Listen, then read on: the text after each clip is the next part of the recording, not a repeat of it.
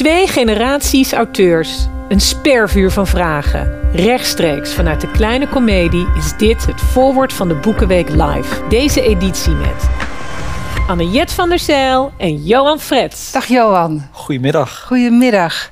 We zijn hier in de kleine komedie. Mhm. We proberen toch nog met z'n tweeën hier de Boekenweek te vieren. Ja, absoluut. In, het mooiste theater van Amsterdam, dat wel. Het absoluut het mooiste theater van Amsterdam. En ehm, nou, ik ben hartstikke blij dat ik dit met jou mag doen. Want ik, heb, eh, nou ja, ik kende jou als een van mijn favoriete columnisten van het Parool. Dankjewel. Maar je bent natuurlijk ook, en misschien bovenal, de schrijver van het hele mooie Onder de Paramaribo boom. Dankjewel. Over Ja. wat ik een hele eerlijke en grappige zoektocht naar het belang van afkomst en huidskleur vond. ja, nou jouw boek is, eh, is voor mij andersom natuurlijk ook eh, heel belangrijk geweest toen ik me in Suriname ging verdiepen, wat ik lang niet heb gedaan. Eh, het beroemde boek Sonny Boy natuurlijk. Wat over diezelfde thema's gaat in een andere tijd, maar ook heel erg natuurlijk ook het, het hart voor Suriname verder Ja. heeft eh, doen ontwaken in Ja, mij. Dus eh, ik vond het ook heel leuk dat we samen zijn. Heb, jij ook zo'n heimwee naar Suriname nu je er Absoluut. geweest Ja, bent? ik ben er pas twee keer geweest. Hoe vaak ben jij er geweest? Ik denk een keer vier, vijf. Ja, jij bent er vaker geweest dan ik. Ja, Dat is toch ook wel typisch, hè? ja. ja. Maar ja, je, dat land dat pakt je en eh, Ja. daar hou je heimwee naar. Zeker, absoluut. Maar goed, we hebben een aantal vragen. Oké, Johan. Tegen welk vooroordeel loop jij aan in je literaire carrière? Eh, je, tegen- hoeft niet te antwoorden, hè? Dan pakken we gewoon een ander. Ja, g- ik, ik, ik- grappig genoeg denk ik dat misschien mensen dan nu zouden verwachten dat er een, een, eh, een etnische component komt. Maar eerlijk gezegd is het bij mij denk ik lang geweest. Ik kom van de Kleinkunstacademie en maakte eerst cabaret. Ik heb ook altijd geschreven. Mhm. Maar dat de, de eerste jaren toch meer was... oh ja, een cabaretier die ook... weer een cabaretier die ook een, zo nodig een boekje moet schrijven. Dat dat Mhm. meer het, het, eh, het vooroordeel was. Ja, ja. En ehm, terwijl het, ik heb uit, maak uiteindelijk nu helemaal geen cabaret meer. Dus, en, en door, door eh, de, de, hoe dit boek uiteindelijk is geland, is dat ook wel langzaam is het ook wel verdwenen, dat vooroordeel. ja. Maar sowieso, zelfs, ik denk heel vaak, wat dan nog? Als je een Ja. cabaretier bent die een boek schrijft, als het boek maar goed is. Weet Ja. je wel? Het is gewoon ook dat heel erg dat purisme van, je kan maar één ding doen. Mensen Eh, willen je in een hokje Ja, houden. Ik heb het natuurlijk gehad met journalist, historica, ja, dat snap ik eh, ook. schrijfster. Wat ben je nu eigenlijk? En hoe, wat ja. is jouw antwoord daarop geweest? Wat doet het ertoe? Ja, Nou, en wat ik het meeste ben, is een verhalen vertellen. Ja. Gewoon een hele simpele, eh, zo goed mogelijk eh, verhalen vertellen. Tor- Tory-vrouw, zouden Ja, ze in Suriname ja, zeggen. Ja, ja, ik noem mezelf ook wel eens Tory-man, inderdaad. Ja. Maar ik moet zeggen dat ik het wel heel fijn vind na in mijn twintige jaren zeg maar van alles te hebben gedaan. eh, dus schrijver, cabaretier. En dat ik het nu wel heel fijn, vaak heel fijn vind om te zeggen schrijver. Dat Ja. het een bepaalde helderheid geeft. En waar ik me ook heel, heel erg thuis bij voel. Ja. En, eh, Dus, eh, wanneer begon jij je schrijver te noemen? eigenlijk Na hoeveel boeken? Na, Nou, na- Het werd eerst schrijver en want ik schrijf natuurlijk columns, ik schrijf boeken en ik schrijf ook scenario's en verhalen. Dus en ik maakte eigenlijk al twee jaar geen, geen cabaret meer. Dus toen, maar ik maakte nog wel the- eh, thea- serieuzer theater. Dus toen zei ik schrijven en theater maken. Ik ben er tenslotte voor opgeleid. Maar ik, ja, eh, ik dacht op een gegeven moment, het is eigenlijk gewoon schrijver. En Ja. alles komt voort vanuit het schrijverschap. En door die lockdown, de eerste lockdown was het, ik was net vier maanden vader. Dus heel veel ruis in je leven eh, die, die ik had, die wilde ik gewoon eruit slopen. En toen, heel organisch is het eigenlijk gewoon geworden dat ik tegen mensen zei, gewoon voortaan Johan, schrijver. En Ja. dat, dat voelt heel helder. En je merkt ook dat als het voor jezelf helderder is, het voor de wereld om je heen ook helderder wordt. ja. Maar tegelijkertijd, hoe is dat voor jou dan? Want, want jij zegt, ik, ik zeg, ik ben een verhalen vertellen. Of zeg, of zeg jij ook schrijver? Nu, zeg ik wel schrijven, maar ik heb daar wel jaren over gedaan. Het, pas bij mijn derde boek durfde ik dat. Daarvoor zei ik nog heel laf dan publicist of zo. Weet Oh, je. echt? Ja, ik vond het zo, zo schrijven. Dacht ik, ja, dan ben je, hou je mulis. Nou, dat was ik niet. En is dat dan, is dat dan eh, eh, ook eh, door, de om, door de omgeving of door jezelf? Is het het Calvinisme om je heen van... hey, niet je hoofd boven het maaiveld uitsteken? Ja, ik denk dat dat wel een rol speelde. Van verbeeld je maar niet te veel. Ja. En, maar op een gegeven moment dacht ik, ja, ik moet er nu even ik verdien nu al jaren mijn geld met, met boeken. En ik heb in het begin ook vaak gedacht, eh, nou, bij het eerste boek had ik nog een baan.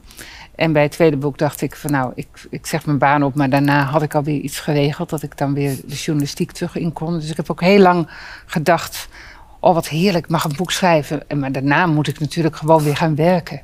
Ja, dat je, je, je was eigenlijk nog, nog je durfde Ja. nog niet erop te varen dat dat nee, nee, volledig... nee, nee, nee. Dus eh, dat heeft best lang geduurd. Maar goed, nu tegenwoordig, ja, eh, Ja. Gaat het me redelijk makkelijk af. Meer dan terecht, natuurlijk. Dank je. ja. Zullen wij een volgende... ja, ja, ja. Dilemma's. Als je zou moeten kiezen, nooit meer lezen of nooit meer schrijven? Nou, gooi die maar. Dit, dit vind ik een. eh, Ik vind het ook eigenlijk echt een, een schandalige, schandalige vraag is dit ja, jongens, van dat, de dit vind ik gewoon sadistisch. Dat, dat, daar ga ik niet op antwoorden. Je kan ook niet goed schrijven als je, als je niet meer leest. Nee, Dan houdt het op, ja, toch? ja. Nee, nee. Misschien als je op een onbewoond eiland... Nou, stel, als, Ja, we op een, als we op een onbewoond eiland zouden zitten... zouden we dan liever een kladblok willen hebben... of een laptop met een oneeuwige stroomvoorraad om op te schrijven? Of zouden we dan liever de hele Ja. wereldbibliotheek willen hebben... om, om te kunnen blijven lezen? Ja, het fijne van lezen is natuurlijk dat je ontsnapt Ja. Eh, aan, aan dat je zo lekker kunt ontsnappen aan de werkelijkheid. En op dat onbewoonde eiland kan ik me zo voorstellen dat het best saai is, om, Ja. omdat die dagen daar misschien wel heel erg hetzelfde zijn. Dus het Robinson Crusoe-achtig bestaan.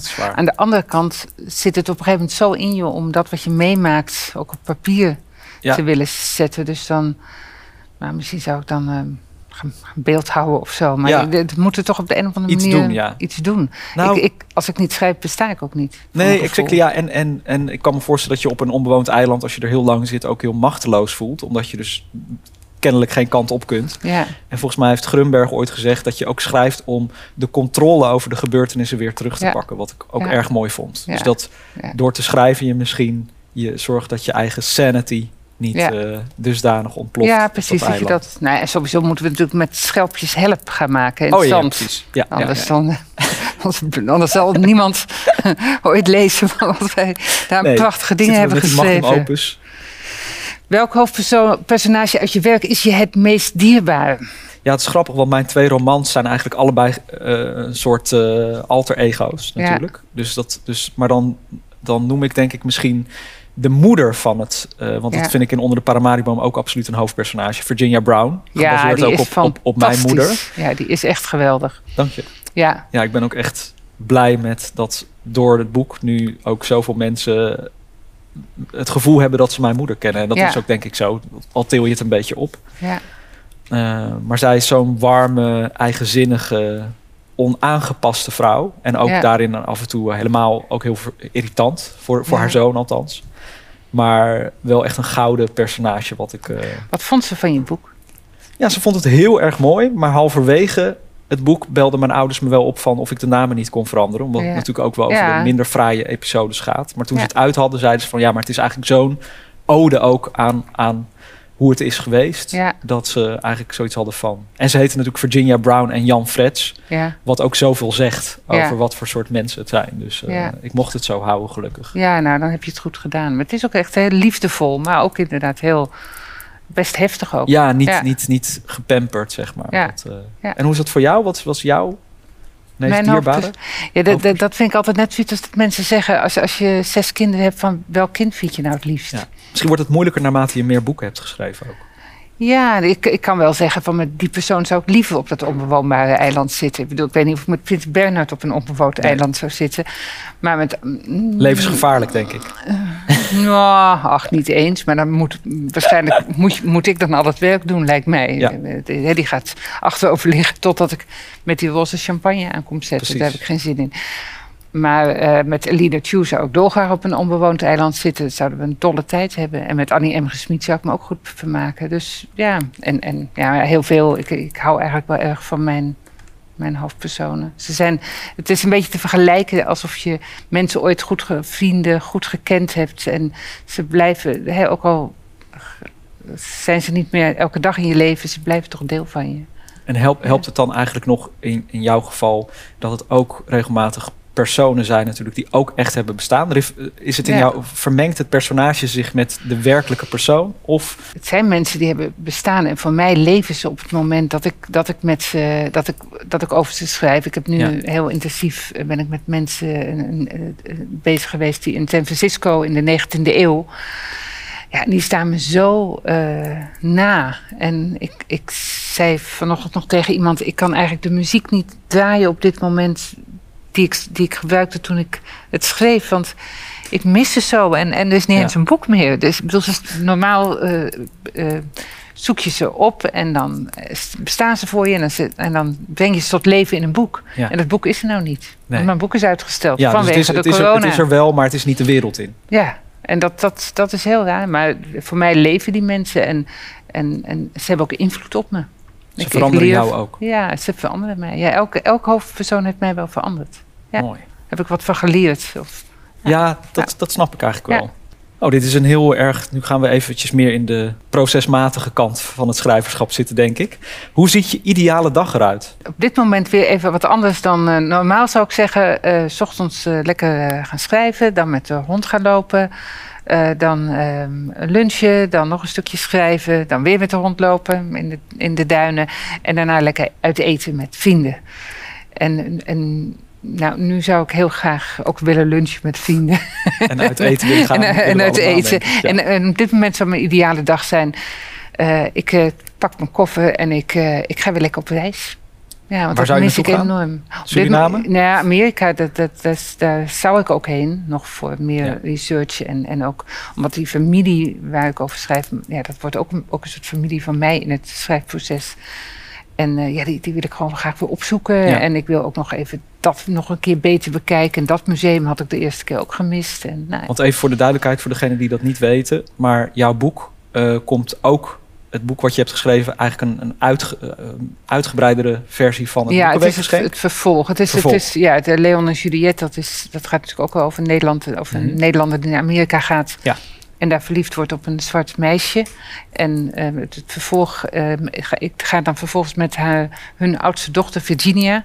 Ook Die Virginia. is, ja, die, die, ja, ook Virginia. En die gaat, eh, die gaat eh, naar de, tijdens de Gold Rush naar San Francisco.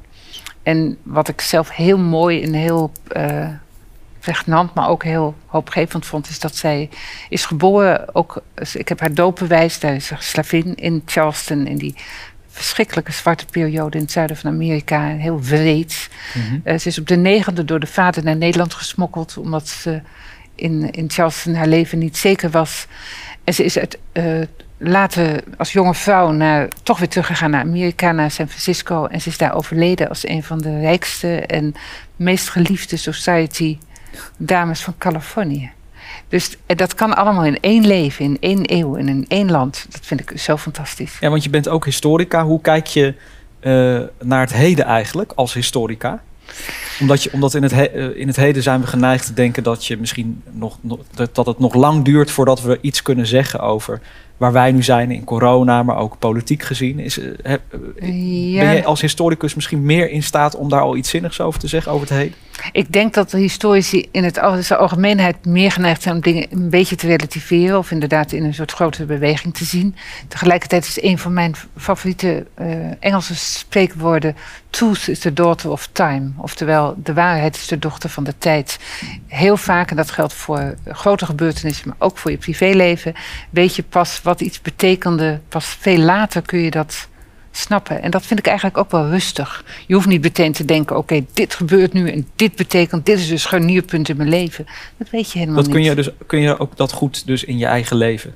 Eh, dat, Niet te veel eh, analyseren. ik, probeer, ik probeer het wel, ja, maar ik ben me wel altijd van bewust dat, dat ik het maar op een, dat ik het maar van, dat je maar weinig kunt zien. Ja. En dat je eh, tegelijkertijd komen patronen, en dat zie je ook in de geschiedenis, ko- komen wel terug. En Ja. eh, ik moet eh, dat is denken aan bijvoorbeeld Annie Smit heeft een Annie M. G. Smit heeft een periode gehad dat ontzettend eh, politiek incorrect was. Ja. En dat er echt werd gevonden dat, dat er op de voorpagina van Vrij Nederland toen een heel belangrijk krant stond. Jip en Janneke moeten dood. En Oh, dat echt? dood, dood, dood. En dat nam al iedereen ook bloedserieus. Want Jip en Janneke waren rolbevestigend en ouderwets. Dat is nu eh, een discussie die opnieuw eh, is opgeleid recent. Ja, nou ja, dat, dat soort soortgelijke discussies. En die moeten ook gevoerd worden. Maar je ziet dan toch dat dat op een gegeven moment... eh, ja, dat, dat dingen ook weer kalmeren. En, en, Het zijn golfbewegingen tussen Ja. misschien ook, ook eh, groter engagement en Ja. minder, minder engagement. Of in ieder geval activisme of verzet. Ja, Of, dat, nou ja, daar, weet je, ik ben gelukkig historicus. Ik, ik, ga, ik schrijf nooit stukken in de kranten over wat ik nu vind. nee, Geef mij maar lekker de waarheid die verscholen ligt in de tijd. mooi. Ja. Van wie hoop je dat hij of zij nog eens een boek van je leest? Die vind ik echt mooi. Oh, wauw. Ja. Ehm, Barack Obama. Ja, nou ja. Ja, het Ik- is, het is ja. een inkopper, maar het is absoluut waar. ja. Dat hoop ik zeker. Want zijn boek, zijn debuut, dus eh, Dromen van mijn vader, is, eh, vond ik zo indrukwekkend. En ja. het idee dat literatuur ook dat kon zijn. Een, een, een verhaal vanuit jezelf, maar wel opgetild tot iets wat echt een universele waarde heeft. ja. En, en de stem en de, het verhalende ook. Hè. Dus de, Ja. de, de Nederlandse literatuur is toch heel erg ook het, het, eh, het motto show, don't tell. Hè. Ja. Dat, dat Calvinistische zit ook best wel in ons hoe we naar literatuur kijken. En hij is natuurlijk een hele lyrische verteller. ja. Zonder dat het sentimenteel wordt. Hoewel soms wordt het wel sentimenteel. Dat is ook mijn valkuil. Dus daarin vind ik het ook, ook stilistisch vind ik het een grote inspirator. Dus eh, als er een dag komt dat ik iets schrijf wat vertaald wordt en eh, op zijn eh boekenplank verzeld raakt. Ja, nou ja, m- mijn Sonny Boy is, is vertaald in, Ja. in, in Amerika en, en doet het daar ook echt ontzettend goed. Dus ik, ik hoop in het. Ik hoop dat inderdaad dat ik ooit nog eens een keertje. eh, dat zou fantastisch zijn als je het zou lezen. Maar ja.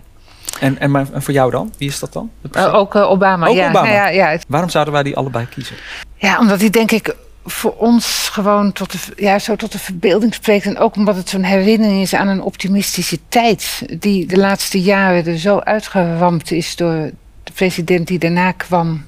Ja, En ja, de- deze je- sombere tijd, weet- ik weet nog dat hij gekozen werd, dat je toch dacht van, weet je, we, we komen ergens de, met de de wereld. school een grote belofte in, ja. Die Ja. ook eigenlijk natuurlijk per definitie wel gedoemd was tot teleurstelling te leiden, denk ik Ja. ook nu.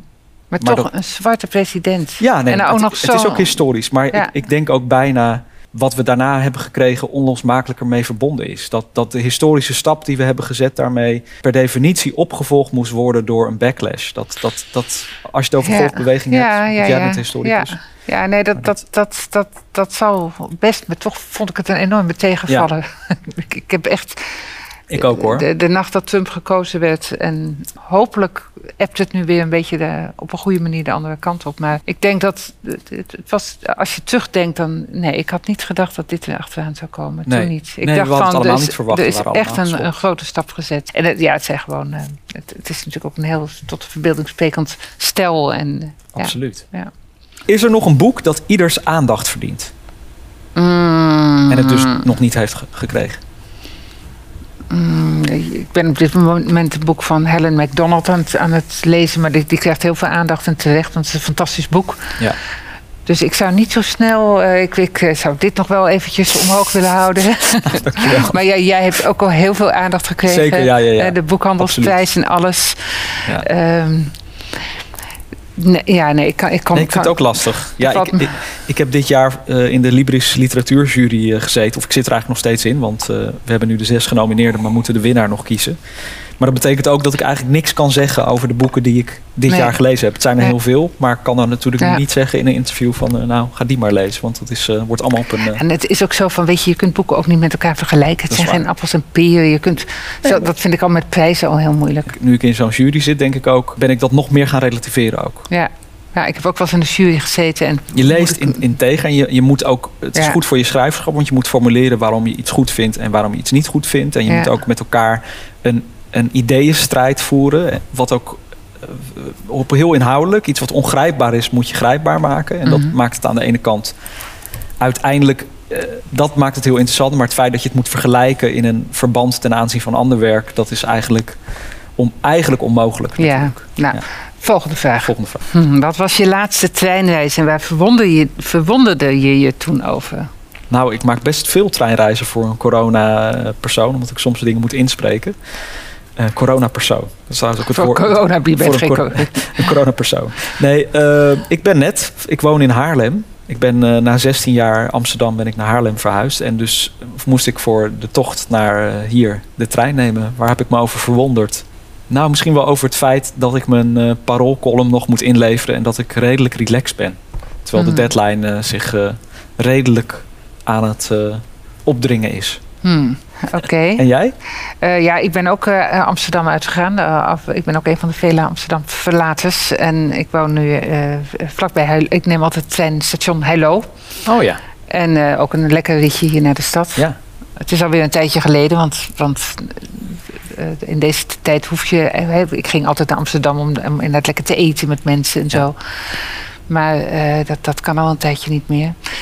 Ja, waar verbaas ik me over? Ja, ik, ik kijk toch wel erg graag uit het raam en vind Nederland, terwijl het echt niet het mooiste stuk Nederland is, maar toch vaak erg mooi. Is en ook het heel- licht, het licht is zo mooi. Ja. Zeker hier aan de kust, ja, daar kan ik me nog echt over verwonderen. En ja, en toch heel erg klassiek dat het weer lente wordt. Daar, daar geniet Ja. ik ook. Oh, Ah, de tijd zit erop. jammer. We, begonnen, we kwamen net op gang.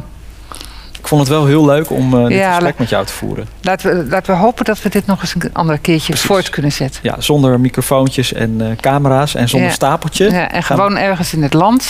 en een, gewoon weer met onze lezers ook. Ja. In de buurt. Met een rotti en een pom. Ja, ook. Want die mis ik ook. Die mis ik ook, ja. Ja, ja. Nou, Dankjewel. jij ook bedankt. En, En, eh, tot, tot- de volgende Tot de keer. volgende keer.